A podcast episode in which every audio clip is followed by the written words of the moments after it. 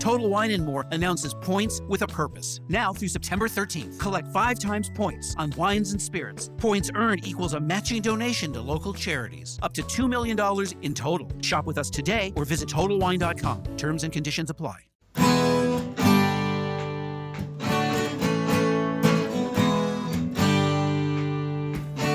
Bem-vindo a mais um podcast do Senhor Tanquinho. Eu sou o Guilherme. E eu sou o Rony. E aqui a nossa missão é deixar você no controle do seu corpo.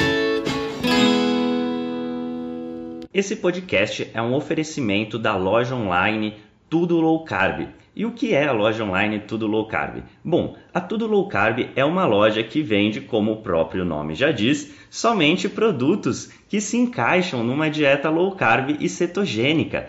Lá você vai encontrar de tudo, desde farinhas, farinhas de amêndoa, farinha de amendoim, farinha de coco, farinha de linhaça, adoçantes, xilitol, eritritol, estévia, dentre muitos outros temperos e produtos naturais feitos com comida de verdade. O mais legal é que a gente conhece a dona, é a Eliana, a gente já até entrevistou aqui no podcast, e a Eliana nos garantiu que ela está sempre procurando na internet para garantir que a Tudo Low Carb tenha os melhores preços dos adoçantes xilitol, eritritol e da farinha de amêndoa, que segundo a gente são os ingredientes mais importantes se você quer fazer receitas low carb.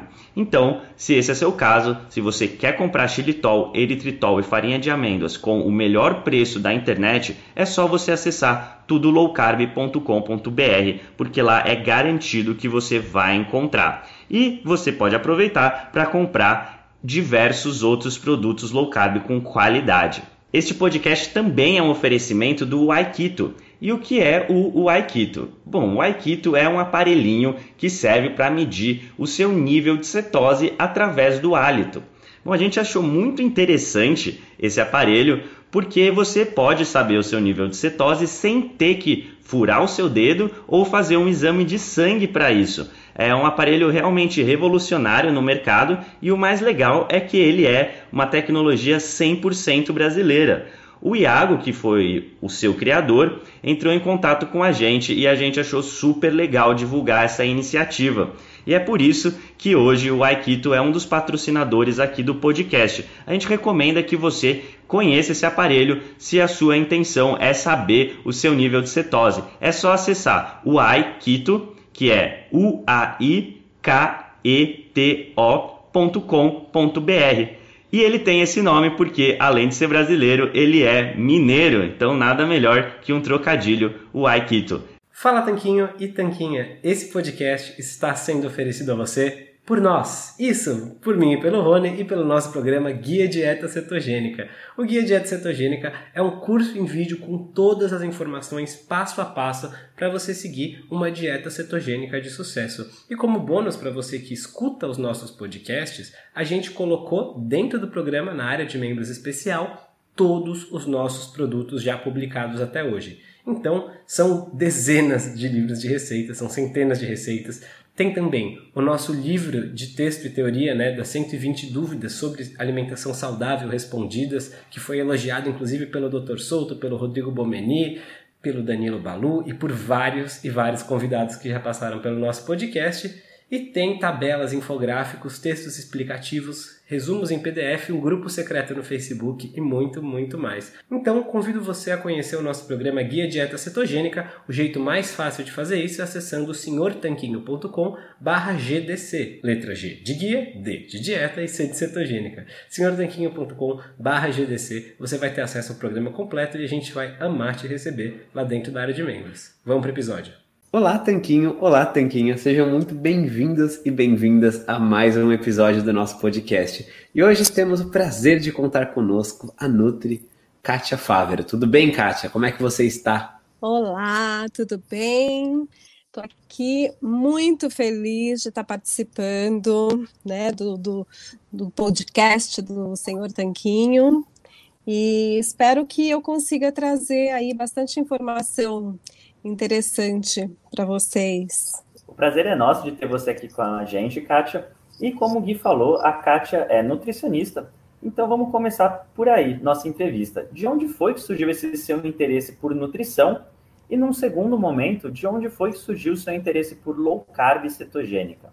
Bem, eu também sou. A minha primeira formação foi como pedagoga, né? Eu sou educadora, fiz uma especialização em direção escolar, uh, mas acabei mais tarde vindo para a área da saúde, né? Fazendo o curso de nutrição, porque um, a gente acabou tendo um problema na família. Meu, o pai das minhas filhas acabou tendo que fazer uma cirurgia cardíaca por, por conta de uma hipercolesterolemia familiar.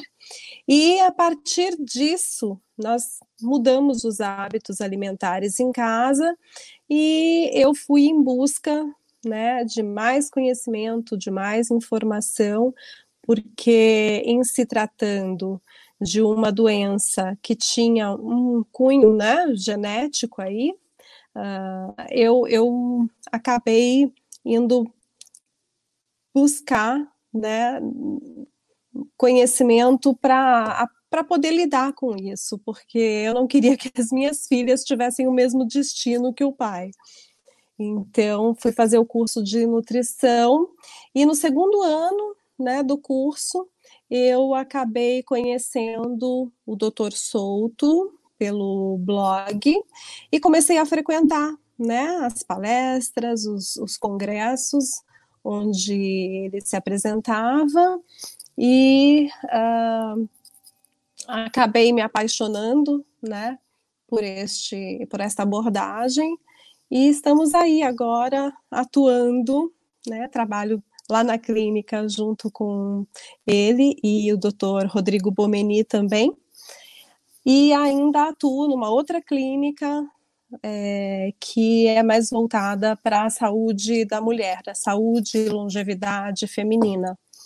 Então, sempre é, focando também nessa questão né, da low carb e a nutrigenética, ultimamente, também tem sido uh, um foco para a minha prática clínica. Excelente, Kátia. Então foi motivado por um, uma questão até pessoal, né? E depois foi se tornando realmente uma carreira. E você mencionou a nutrigenética. O que, que exatamente é isso? A gente que não conhece esse termo pode imaginar que tem algo a ver com alimentação, pela parte nutri, pode imaginar que tem algo a ver com os genes, mas qual que é a relação dessas duas coisas e o que, que é a nutrigenética? Exatamente, né? É a interação né, da genética e dos nutrientes, né? Ah, na verdade, o nome da ciência é, é a nutrigenômica, né? A nutrigenômica é uma ciência já estudada há alguns anos e um, tudo que a gente tem de evidências, tudo que a gente tem de publicações acerca do assunto tem o respaldo né, da Sociedade Internacional de Nutrigenômica e Nutrigenética, lá dos Estados Unidos, e a gente também tem uh, o apoio da Organização de Nutrigenômica da Europa. Então, são órgãos muito uh, sérios, né, e que reúne as evidências aí que a gente tem uh, sobre este assunto. A nutrigenômica é uma ciência que estuda como os nutrientes vão influenciar na expressão dos nossos genes e também como eles regulam processos biológicos, seja na saúde ou na doença. Essa ciência, ela vai englobar tanto a nutrigenética como a epigenética. A nutrigenética, ela diz respeito uh, à análise das informações que estão contidas no nosso DNA né? E como que o nosso perfil genético vai responder aos nutrientes.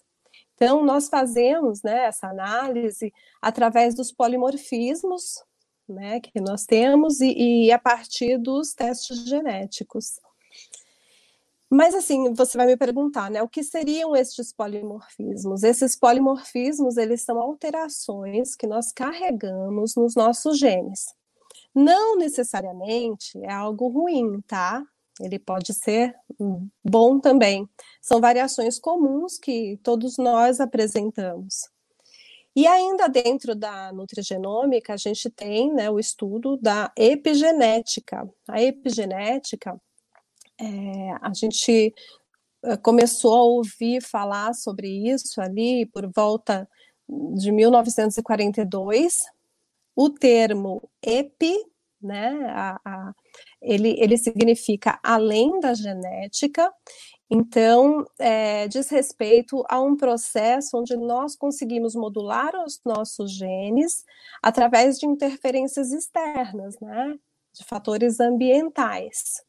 É daí justamente que vem aquela ideia de que genética não é destino, ela não é determinante, a gente pode é, realmente intervir, né, na expressão dos genes que a gente tem.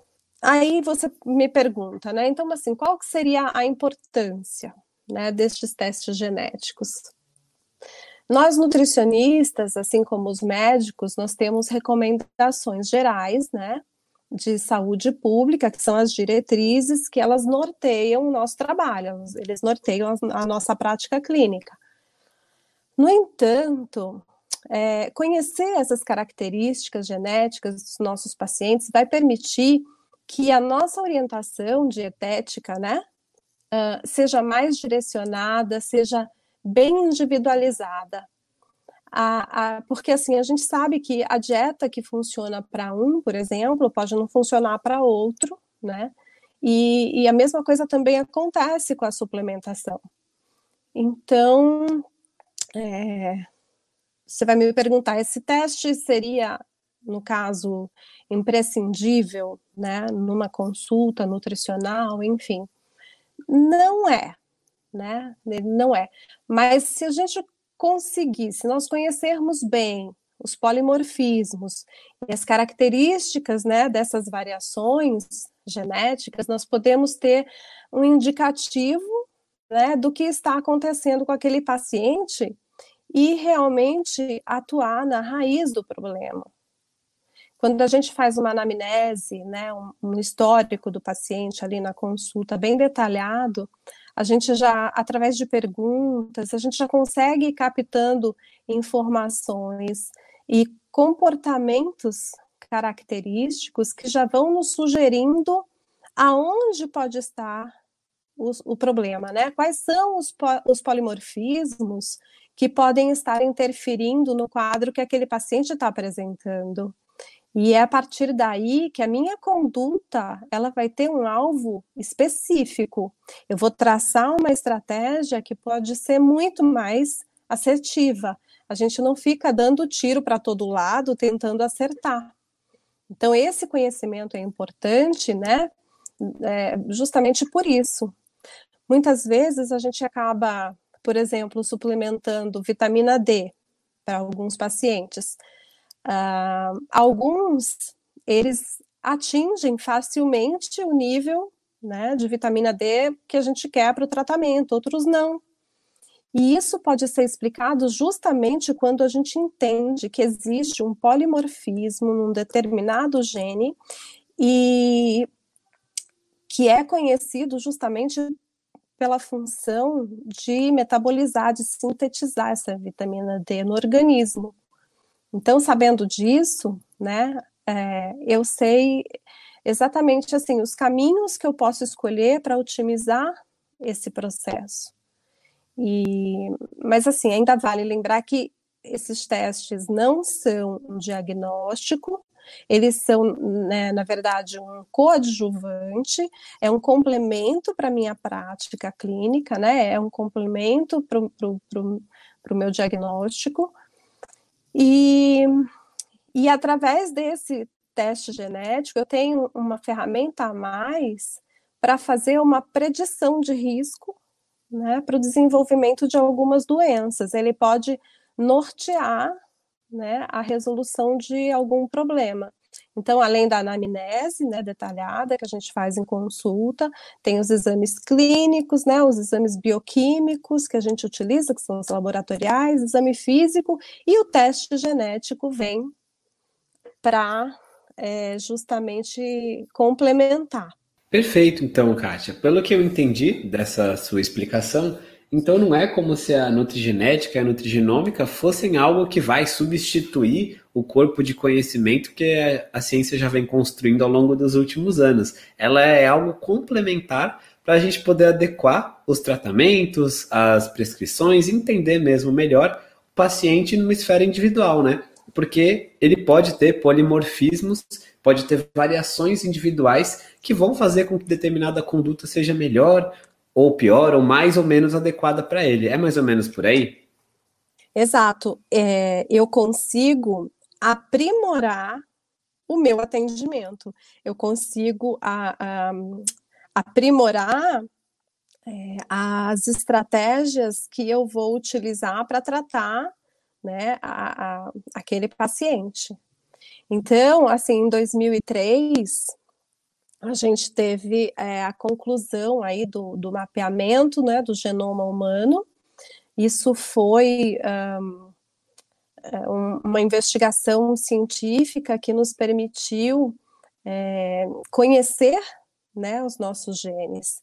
Então, hoje a gente já sabe que a sequência do nosso DNA ela apresenta uma semelhança de 99,9%, né? Ou seja, eu e você, a gente possui uma sequência de DNA muito semelhante, que só dif difere em 0,1%. E é exatamente essa diferença aí, né, de 0,1%, que nós chamamos de polimorfismo. É, cada um de nós carrega um conjunto de diferentes polimorfismos, de diferentes alterações nos nossos genes, e é, que também nós herdamos dos nossos pais, e é por isso que cada pessoa vai responder de uma maneira diferente aos fatores ambientais a, a que estamos expostos, né? Todos nós nascemos com uma carga genética que foi herdada dos nossos ancestrais, é, e isso a gente não pode mudar. Né? Foram genes, nós herdamos 50% do nosso pai, 50% da nossa mãe. Para cada gene nós vamos ter uma cópia que veio né, da mãe e uma cópia que veio do pai, certo?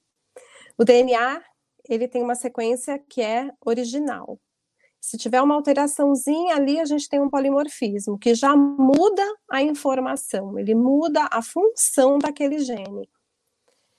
E esse, o mecanismo epigenético, ou seja, os fatores externos, os fatores ambientais, eles não interferem nessa sequência. Essa sequência a gente não consegue mudar, mas a gente consegue sim é, atuar ali na, na, questão do funcionamento, como vai ser, como que vai funcionar, né, a transmissão dessas informações que vem ali nos nossos genes. Então, a gente tem alguns genes que vão ficar mais ou menos ativos, eles vão ter uma expressão maior ou menor. Né? E, então, a gente pode ter, de repente, uma enzima né, que não vai funcionar muito bem, a gente pode ter uh, uma proteína, se aquela proteína fosse atuar como um receptor de hormônio, de repente ela pode não ter uma sensibilidade adequada, por exemplo, por conta dessa alteração. E os testes genéticos é, são interessantes justamente porque a gente consegue ver né, qual foi uh, essa mudança. Por exemplo, se esse gene ele, ele era responsável, por exemplo, pela regulação de processos inflamatórios no nosso organismo, teve uma alteração ali, né? Eu posso não apresentar essa é, proteção de forma eficiente. Eu posso ser uma pessoa com maior tendência inflamatória.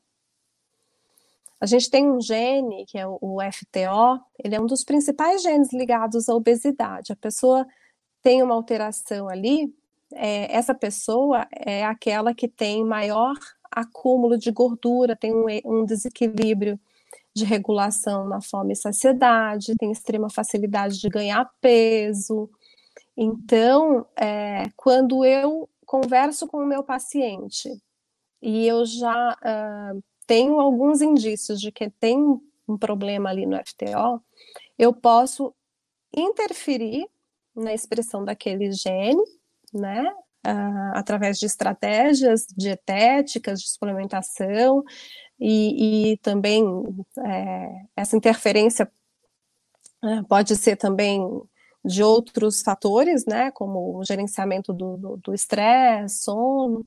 Então, assim, tudo que a gente faz pode ter aí essa, essas interferências externas, elas podem ser benéficas ou maléficas. A gente pode uh, silenciar ou ativar alguns genes.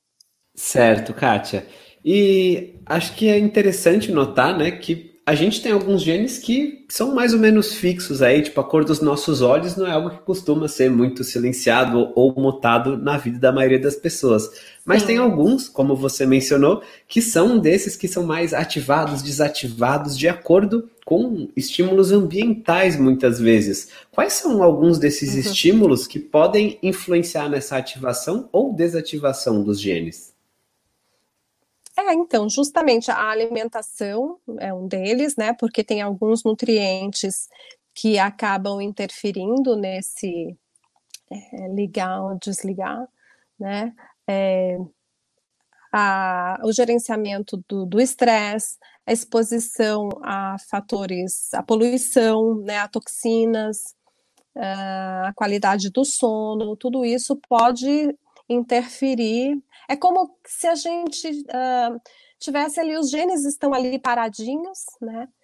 E uh, com algumas né, alterações e polimorfismos, né, que são protetores e outros são preditores de doença, e você tem um plugzinho nas mãos, né, que você pode ligar ou desligar. Então, é, isso justamente vai depender né, do que você está fazendo, qual é o seu estilo de vida. Então, é, você tem ali os genes, mas depende de você se, se isso vai ser silenciado ou ativado. Eu acho que a gente pode interferir. Uma questão bem interessante né, desses testes genéticos, é, Rony, é que como a gente herda né, uma cópia do, do pai e uma cópia da mãe, por exemplo, a gente pode também avaliar mais ou menos qual que é o risco daquela pessoa apresentar de repente uma doença. Tipo, se a variação genética for herdada apenas de um deles, o risco vai ser menor do que se a pessoa tiver herdado dos dois, entendeu? Tanto do pai quanto da mãe. Tem um gene que a alteração dele está relacionada com a doença de Alzheimer, e 90% dos pacientes que apresentam o, o, Alzheimer tem polimorfismo nesse gene. Então, se você faz o teste, você vê lá essa alteração, antes mesmo de apresentar os sintomas, você já pode ir tomando medidas preventivas. Então, é, a gente, aí a gente indica atividades que estimulem né, o desempenho mental, leitura, estudos, exercícios de memória.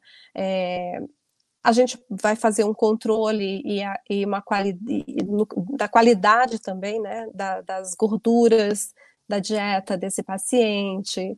Então, a gente tem que ter aí um cuidado suplementar ômega 3, DHA, vitamina A, né, anti-inflamatórios como curcumina, butirato, tudo isso como medida de prevenção, né, para que você não desenvolva aquela doença.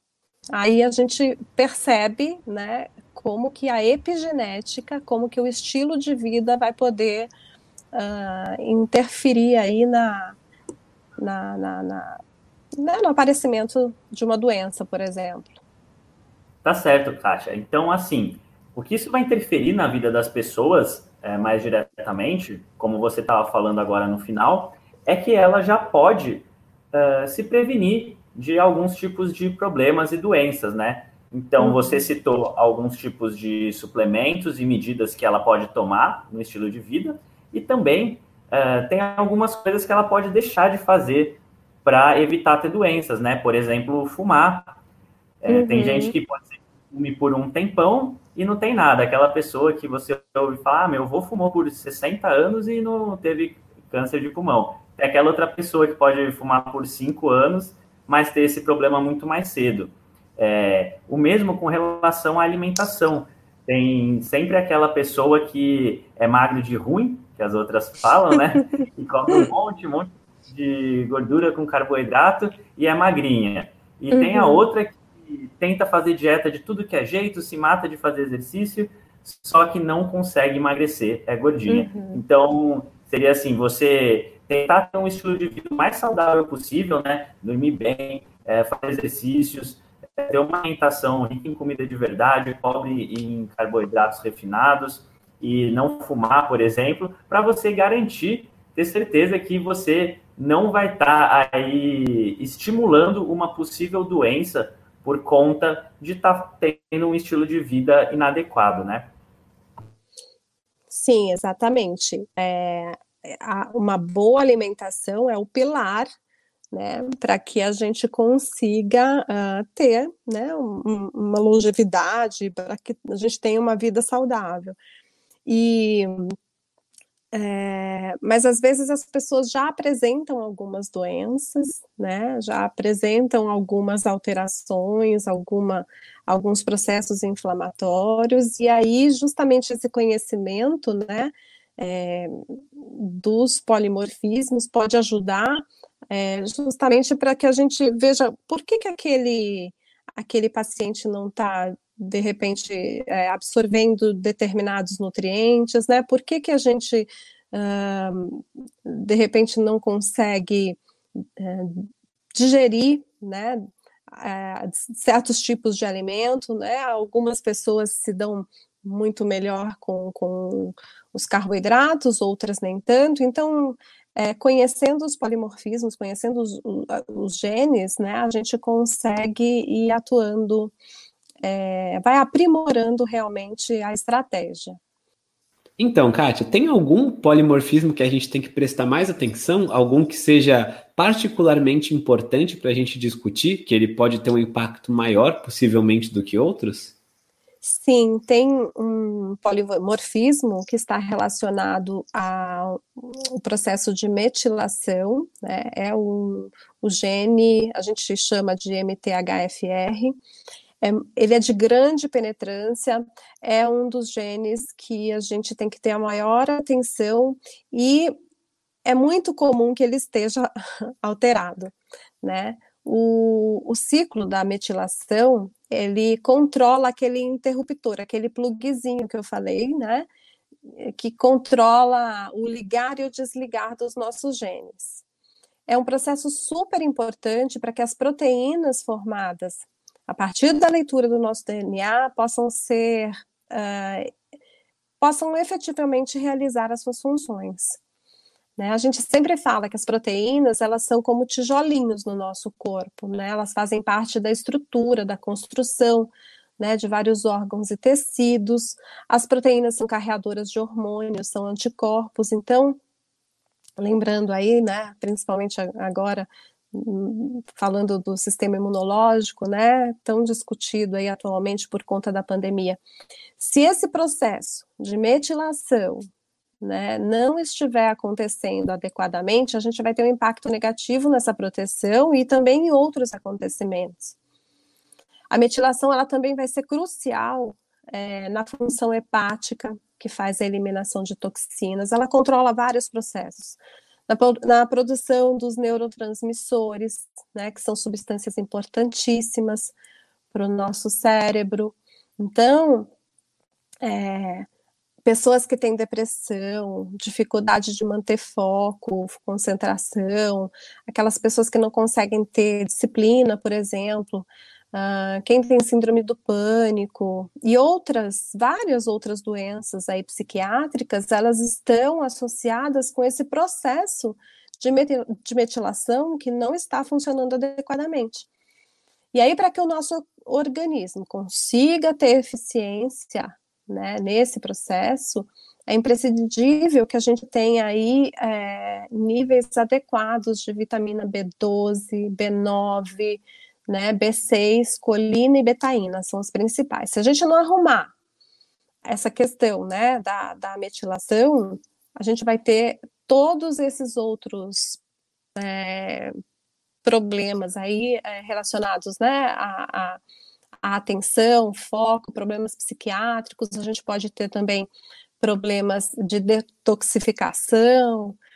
Então, assim, como saber se você tem algum problema, né, nessa cascata né, de metilação que acontece lá nas nossas células, né?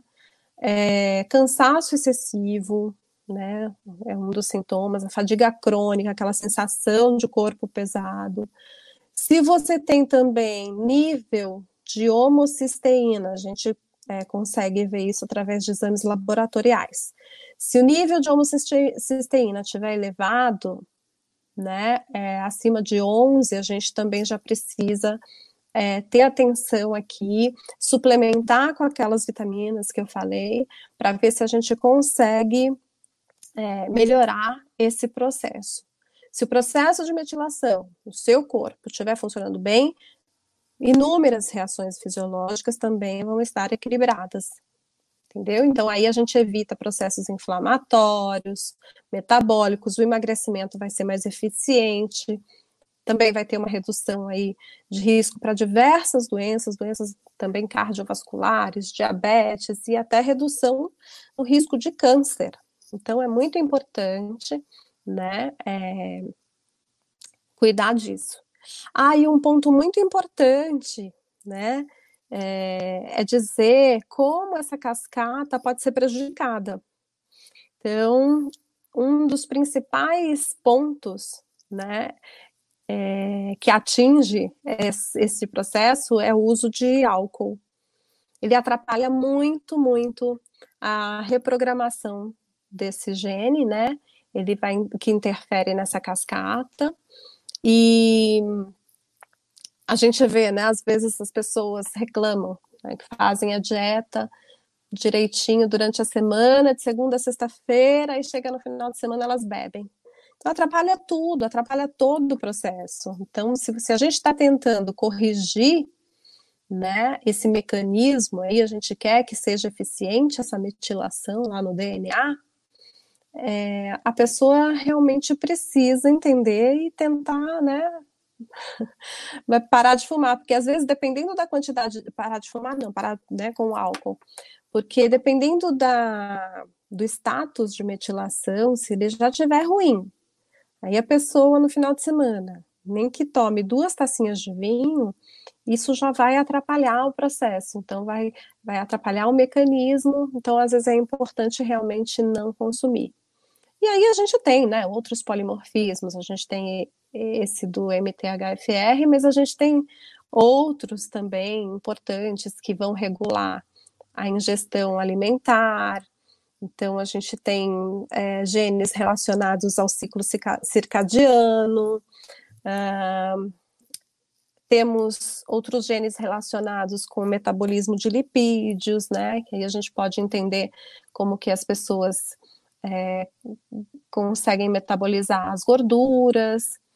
Uh, e vários outros. A gente tem esse do, do, FTO, que eu já até falei dele, é, foi o primeiro gene a apresentar uma associação bem estabelecida com a obesidade em diversas populações aí de diferentes ancestralidades.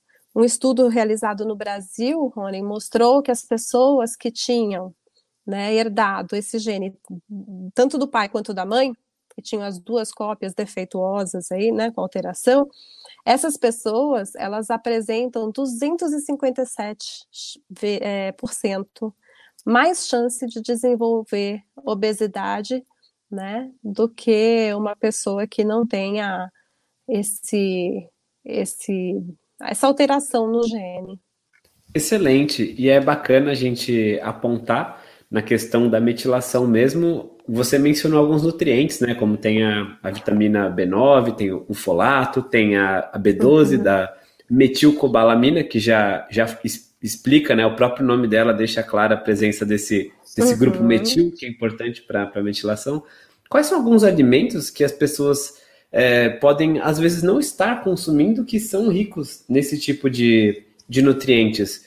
A gente, obviamente, fala da vitamina B12, a gente Bom, é. vou deixar você responder. É. Não, justamente, eu acho que é, uma atenção né, especial aí para as carnes, né? A gente tem realmente uh, neste alimento boa parte dessas vitaminas, né? Os ovos também, né? A gente encontra a colina, então vegetais verdes escuros também, a gente pode encontrar várias dessas vitaminas.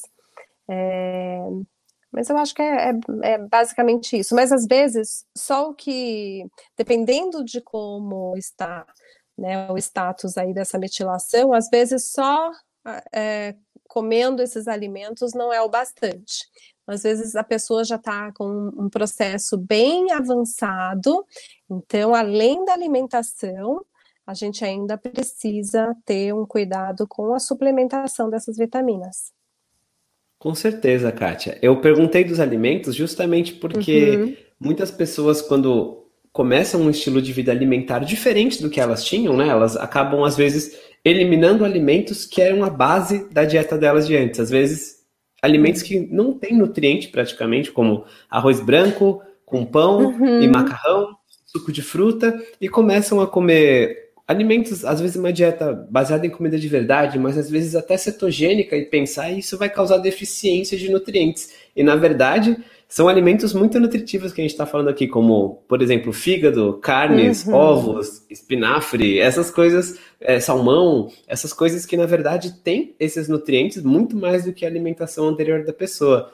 Então, eu quis destacar esse ponto de que a alimentação é importante, não é a única. É a única coisa que a gente, que a gente pode fazer, né? Claro que tem que ver a cada caso, tem que acompanhar individualmente, mas o que eu quis lembrar é que não é uma alimentação baseada em comida de verdade que causou nenhum desses problemas. Na verdade, se ela está fazendo alguma coisa, é com um planejamento inteligente, ajudando a consertar e não causando nenhum problema adicional. Exatamente, Rony. Eu acho que é, é, fundamental, né, que a gente coloque aqui, deixe bem claro que realmente assim a suplementação ela é um, um, um plus, né? A gente fala. Então, primeiro, não adianta você chegar no consultório comendo, né, se alimentando de forma inadequada e eu te oferecer a suplementação. Primeiro, o pilar mesmo, a gente tem que arrumar a base, né, que é uh, um, uma dieta realmente com densidade nutricional. Todos esses alimentos aí que você disse, né, as carnes, o fígado, né, uh, o salmão, então, assim, são alimentos que têm realmente uma quantidade de nutrientes, né, é muito importante, né, em pequenas porções até do alimento. Então, ah, quando a gente arruma isso, quando essa base está tá, tá bem reforçada, né, aí a gente vai cuidando dos detalhes. Com certeza. E de nada adianta, né? Só lembrando também, só cuidar da alimentação e aí dormir três horas por noite e ficar 100% sedentário, todas essas coisas vão ter influências também na expressão dos nossos genes, que é o que a gente está falando aqui da questão da epigenética, né? Não é só a alimentação, um dos motores aí que mexe com essa questão. Exatamente, né? Mesmo porque eh, se a gente for pensar uh, o, no nosso ciclo circadiano, né? Ele regula todo o nosso processo metabólico, né? Muitos hormônios que nós secretamos, muitos hormônios que são sintetizados, são produzidos, dependem justamente deste ciclo, né, estar uh, funcionando bem. Então, é por isso que realmente essa questão do, do de respeitar né, o horário do, do sono, de ter um sono reparador, tudo isso acaba influenciando aí na secreção dos nossos hormônios, né, diminuição do estresse e, e, portanto, com certeza a gente também vai ter uma alimentação muito né, melhor, porque a sinalização dos hormônios também né, vão ser mais eficientes, vamos dizer assim. Perfeito, Kátia. Bom, a gente abordou aqui um pouquinho sobre a nutrigenética, a nutrigenômica, sobre a metilação, sobre o estilo de vida para prevenir doenças é, e suplementação também. E a gente queria saber se você acha que ficou faltando falar alguma coisa importante nisso tudo que a gente falou até agora. É, não, eu acho realmente que, uh, assim, tem, a gente teria inúmeros uh, podcasts aqui para falar sobre os polimorfismos, né? São muitos e a gente ainda tem muito que aprender, né? Então, mas o que o que eu queria realmente assim colocar em questão é que quando o paciente ele vai tratar uma doença, né? Ele passa por uma consulta médica várias vezes. Né? O médico pede os exames bioquímicos ali, os exames de imagem, eles vão esperar os resultados, depois o médico avalia né, qual o melhor tratamento, depois de, de, de, de olhar esses exames.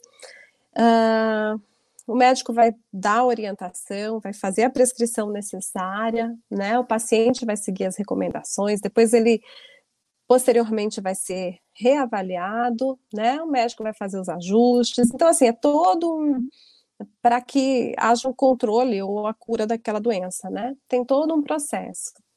O atendimento nutricional, gente, ele também é, tem que funcionar da mesma maneira, né? O atendimento nutricional, seja preventivo ou não, ele vai funcionar do mesmo jeito. Né? A gente não consegue resolver muitos problemas em apenas uma consulta, na maioria das vezes, né? As pessoas ainda têm dificuldade de entender isso. Então, do mesmo modo que numa consulta médica precisa ver o comprometimento do paciente para se alcançar um determinado objetivo, este acompanhamento nutricional também é necessário. Né? Então, às vezes as pessoas passam em consulta com um nutricionista, recebem a dieta, uh, não fazem, elas não voltam mostrando as suas dificuldades por ter, não sei, vergonha, né, de não terem conseguido, elas acabam desistindo. Mas quando a gente é, fala, quando a gente fala de mudança de hábitos alimentares, eu sei, acaba sendo um tanto mais complicado, né? Porque envolve questões comportamentais também. Então, são hábitos inadequados, às vezes, de uma vida, né? E quando a gente fala em comida, parece que tudo fica mais difícil. Talvez porque né, as pessoas relacionem o ato de comer com prazer. A gente come quando está triste, a gente come quando está feliz, a gente come quando está uh, bravo, né? E, e a gente não associa a alimentação com o ato de nutrir o nosso corpo. Então, acho que o, o importante é a gente também é, entender né, que a alimentação ela é um dos pilares para se ter uma vida saudável e longevidade também. Com certeza, Kátia. A alimentação pode sim ser usada como fonte de celebração, de reunião de pessoas queridas, pode ter o sabor, pode ter um uhum. prazer sensorial, pode ter tudo isso, Porém, a gente não pode esquecer que ela também tem que nutrir, né? Não pode fazer esses papéis em detrimento da nutrição, porque o nosso corpo acaba cobrando o preço disso mais cedo ou mais tarde. Sim, Rony, sem dúvida. E Kátia, um outro tópico que a gente gostaria de abordar com você, que a gente viu que você já inclusive fez algumas postagens no seu Instagram, é a, é a respeito da mastigação. Então, ao seu ver, é, você acha que as pessoas têm negligenciado a mastigação? Qual que é a importância desse ato e como melhorá-lo? É, então, eu até é, tinha comentado com você, né, que a mastigação, é, tem até um provérbio, né, chinês que fala, mastigue bem o alimento, né, seu estômago não tem dentes. E a digestão, ela realmente, ela começa, né, pela boca, onde nós secretamos enzimas digestivas, né, enquanto a gente mastiga o, o alimento. E se não fizermos isso adequadamente, né, deixando o alimento ali o mais trituradinho possível, além da gente dar um trabalho enorme, né, para o aparelho digestivo, principalmente o estômago, nós ainda comprometemos a absorção de nutrientes no intestino, né? Porque vão chegar macromoléculas lá, né? Vão chegar pedaços maiores de nutrientes, então a gente acaba prejudicando ali a, a absorção. É, a digestão, ela, ela é uma das funções metabólicas que a gente realiza, que requer mais energia no nosso organismo, ela só perde para a função cerebral, né? É, quantas pessoas já não sentiram aí aquela famosa vontade de, de dormir, aquela leseira, o pessoal fala lá na Bahia, aquela leseira depois que fez uma refeição é, mais pesada, ou quando comeu, né, engoliu a comida, assim, quando comeu muito rápido, porque não tinha muito tempo. Né, vem aquela, aquela moleza, é justamente por conta dessa energia que o nosso organismo gasta para a digestão. Então, quando a gente não mastiga direito, a gente acaba recrutando muito mais energia, né, para que esse alimento seja digerido. Então, a gente tem aí é, estômago, é, intestino, pâncreas, fígado e outros órgãos que participam desse processo da digestão, né, de qualquer comida e tal, e isso né, esses órgãos acabam atuando ali de uma forma involuntária, né? Você não controla. Já o ato de mastigar é uma atividade voluntária. Você tem o controle disso, né? A mastigação, ela tem ali uma função mecânica e ela constitui a primeira fase, né, do processo. Por isso que ela é importante os dentes, né, em bom estado e, e a articulação da mandíbula eficiente vão colaborar diretamente para que esse processo, né, seja bem sucedido. Então, é, a gente pode até perceber em idosos, quando eles têm problemas né, na dentição, quando usam prótese, quando a prótese não está bem ajustada, ou são é, pessoas que já não têm mais alguns dentes, a gente tem um processo de digestão muito difícil, a gente tem ah, até a, a, preferência por determinados alimentos acaba mudando, né? E a gente tem muitos problemas aí até de desnutrição em idosos. Então, essa questão da mastigação, né? A função realmente é né, de, de, modificar a consistência do bolo alimentar e também de produzir saciedade. Como eu coloquei lá no post que vocês viram, é, teve um estudo que foi realizado na Universidade de Oxford, lá na Inglaterra, e voluntários que mascaram cada porção de alimento, pelo menos 35 vezes, elas comiam bem menos quando comparadas àquelas pessoas que só repetiam esse movimento dez vezes. Então, a própria contração muscular, né, o ato né, de mastigar, ele serve de estímulo também para a liberação de substâncias que vão uh, atuar lá uh, como uma sinalização né, no, no nosso cérebro, é, responsáveis pela sensação de saciedade. Então, neste estudo, eles concluíram que as pessoas que é, mastigam, mastigam menos, né, acabam é, tendo mais peso, né? São pessoas que têm sobrepeso ou obesidade. Então, o contato desse bolo alimentar, o contato do alimento com toda a cavidade oral, aparentemente ele é importante, né, a saciedade, e a mastigação também somente de um lado, né, pode ser prejudicial para essa sinalização.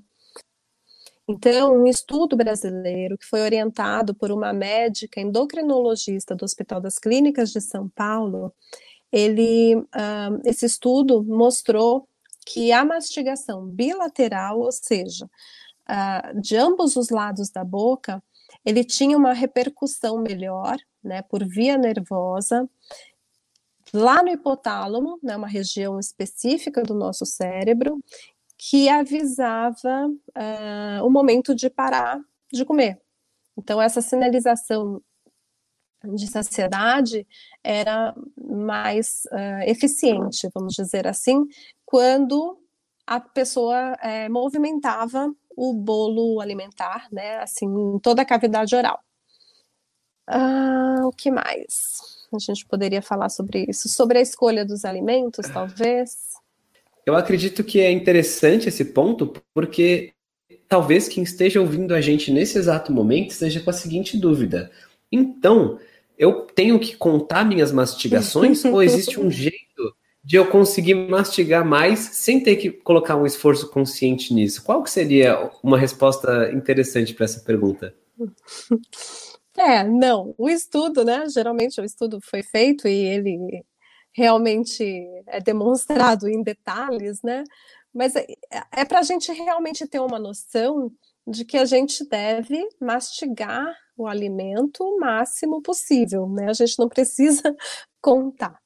Mas, enfim, a escolha dos alimentos realmente pode ser um ponto hum, de atenção, porque imagina só você comendo uma massa e tentando mastigar isso 30 vezes, né?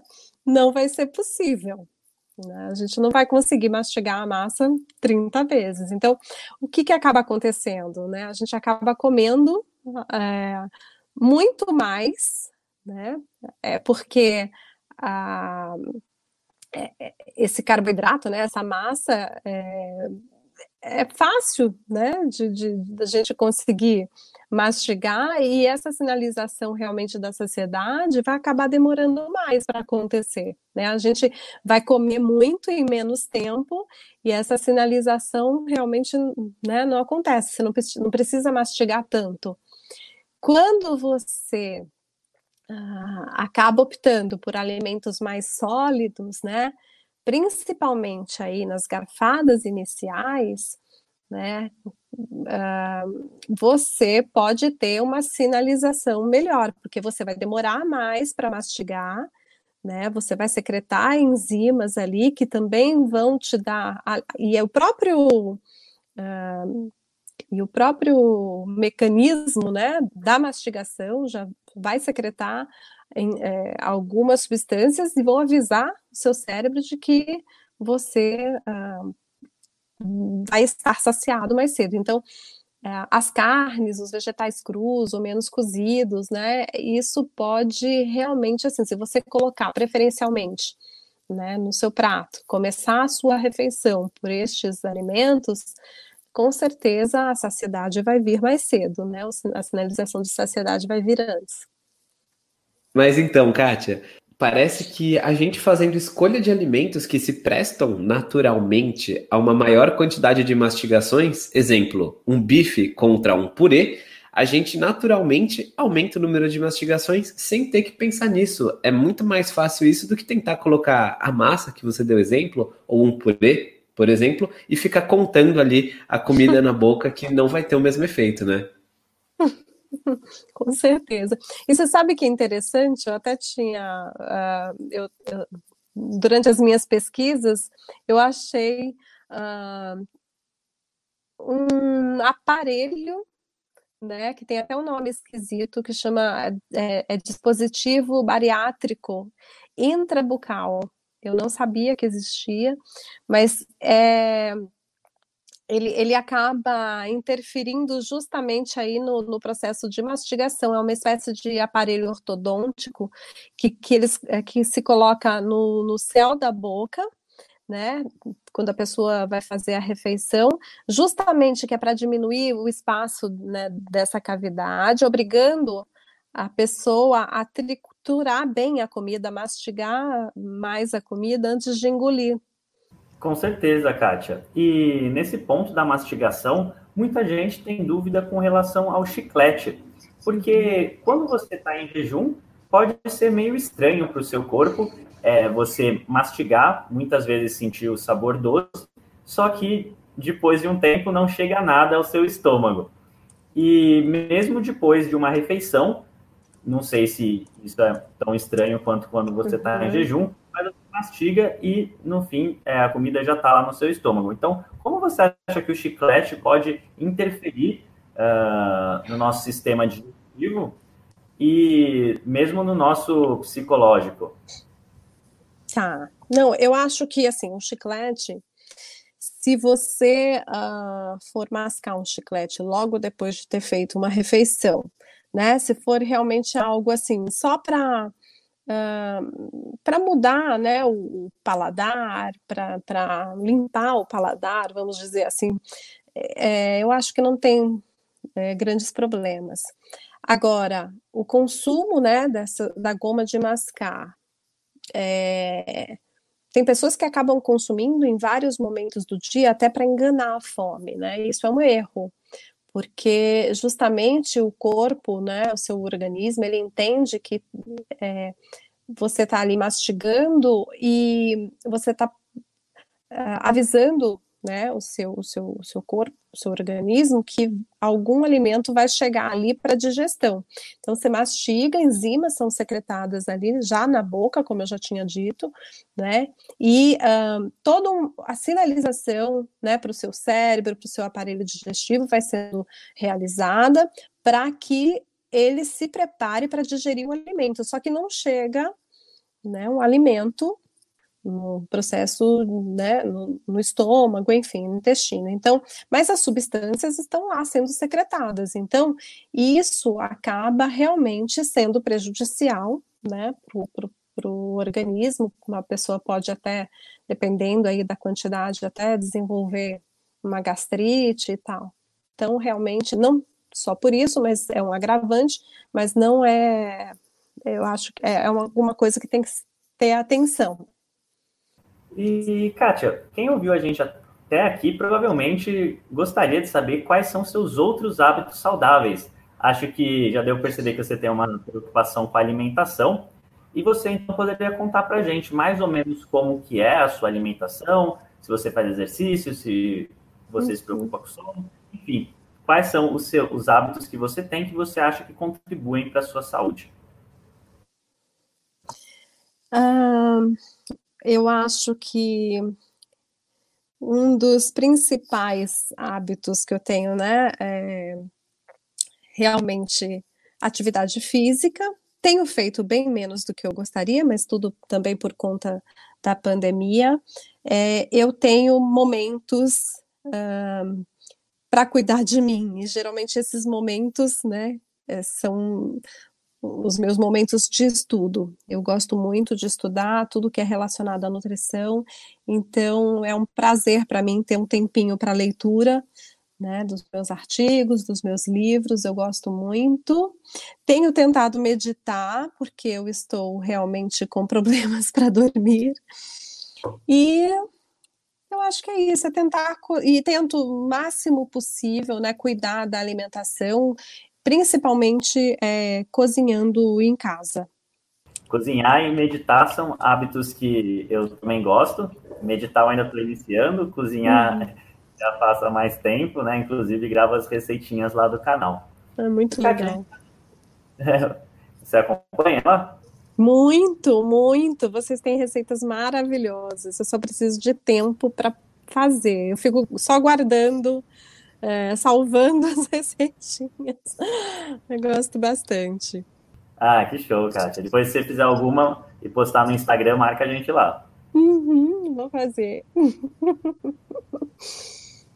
Agora a gente está chegando na parte final do podcast e a gente queria saber se você tem alguma mensagem final para deixar para o pessoal que está escutando a gente. E também, depois disso, já pode deixar suas mídias sociais, ou site, enfim, os contatos que você achar mais interessante.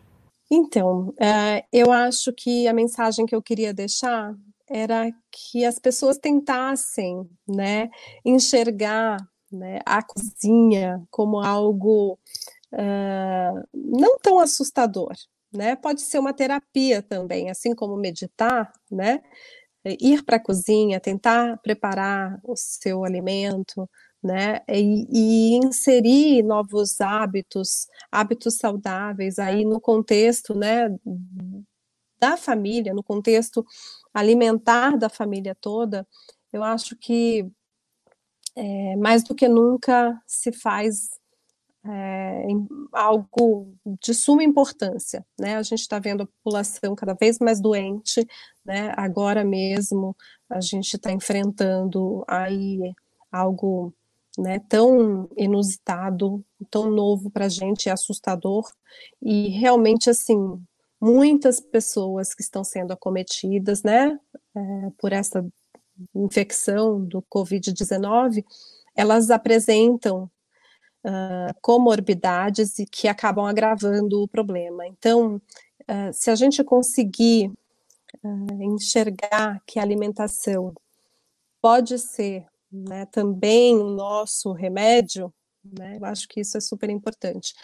Bom, então assim, eu tento mostrar no meu Instagram, né, nas redes sociais ali, uh, que manipular o alimento, que, que preparar as próprias refeições é algo que também pode ser prazeroso, é algo que também pode ser terapêutico, assim como a meditação, né? E que uh, existe a possibilidade de fazer algo prático, fácil para toda a família, né? E, e saudável. É o pilar aí realmente para que a gente tenha saúde. Excelente, Kátia. Acho que isso engloba uma perspectiva muito completa da alimentação, né? Que a gente mencionou anteriormente a questão da de comer, porque tem uma questão emocional, tem uma questão de nutrição, tem agora uma questão também da família, tem uma questão de cuidado. São, enfim, várias facetas desse ato de se alimentar que acabam aparecendo cada vez que a gente se alimenta. Algumas mais óbvias e outras menos, dependendo da pessoa. Assim como a questão que a gente mencionou anteriormente, né? Da mastigação que está lá acontecendo, às vezes mais vezes, às vezes menos vezes, uhum. dependendo do alimento. Também outro ponto que as pessoas não têm tanta consciência no dia a dia, elas simplesmente não estão prestando atenção na mastigação. E voltando aí, fechando completamente com o nosso assunto de hoje, a nutrigenética, a epigenética, a questão de que nós não nascemos como folhas em branco, né? Tem uma história, tem algumas tendências escritas nos nossos genes e ao mesmo tempo também tem influência nos atos que a gente faz. Então acho que ficou um episódio super rico e queria agradecer você por ter comparecido aqui hoje com a gente, Kátia. Ah, obrigada, Rony. E hum, eu espero ter contribuído com alguma coisa, né? E quem quiser mais informações, pode ir lá no meu Instagram, pode fazer perguntas, né? A gente está aqui para ajudar. Tá certo, então, Kátia. Muito obrigado novamente por sua presença e pelo seu tempo. E eu queria também aproveitar para agradecer aos tanquinhos e tanquinhas que nos escutaram até aqui. Muito obrigado por sua audiência. Se você gosta dos nossos podcasts, então se inscreva. A gente está por todos os players que tem por aí, como Google Podcasts, Spotify, iTunes, Deezer, enfim, é só procurar por podcast do Senhor Tanquinho. A gente solta episódios novos duas vezes por semana. Nos vemos no próximo. Um forte abraço do, do Senhor Tanquinho. Fala Tanquinho e Tanquinha, esse podcast está sendo oferecido a você por nós. Isso, por mim e pelo Rony e pelo nosso programa Guia Dieta Cetogênica. O Guia Dieta Cetogênica é um curso em vídeo com todas as informações passo a passo para você seguir uma dieta cetogênica de sucesso. E como bônus para você que escuta os nossos podcasts, a gente colocou dentro do programa, na área de membros especial, todos os nossos produtos já publicados até hoje. Então, são dezenas de livros de receitas, são centenas de receitas, tem também o nosso livro de texto e teoria, né, das 120 dúvidas sobre alimentação saudável respondidas, que foi elogiado inclusive pelo Dr. Souto, pelo Rodrigo Bomeni, pelo Danilo Balu e por vários e vários convidados que já passaram pelo nosso podcast. E tem tabelas, infográficos, textos explicativos, resumos em PDF, um grupo secreto no Facebook e muito, muito mais. Então, convido você a conhecer o nosso programa Guia Dieta Cetogênica. O jeito mais fácil de fazer isso é acessando senhortanquinho.com barra GDC. Letra G de guia, D de dieta e C de cetogênica. senhortanquinho.com barra GDC. Você vai ter acesso ao programa completo e a gente vai amar te receber lá dentro da área de membros.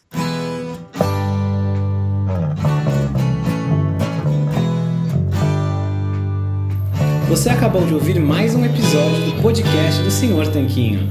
Não deixe de se inscrever para não perder nenhum episódio com os maiores especialistas para a sua saúde. Total Wine and More announces points with a purpose. Now through September 13th, collect five times points on wines and spirits. Points earned equals a matching donation to local charities. Up to $2 million in total. Shop with us today or visit TotalWine.com. Terms and conditions apply. I'm enrolling in Medicare soon, and it had me a little confused. Then I found myhealthpolicy.com. With myhealthpolicy.com, I could go online and compare Medicare Advantage plans from some top rated national insurers, including $0 monthly premium plans. I could learn about plans in my area and talk with a licensed insurance agent if needed. MyHealthPolicy.com has made doing my research a whole lot easier. My choice, my Medicare, myhealthpolicy.com. New to Medicare? Start now. Go to myhealthpolicy.com to learn about some of the top rated Medicare Advantage plans in your area, including plans for $0 a month in plan premiums, low out of pocket costs, and expansive provider networks. If you're thinking about a Medicare Advantage plan, myhealthpolicy.com is a great place to go to find a plan that meets your needs. Learn more about your options, even talk with a licensed insurance agent. myhealthpolicy.com.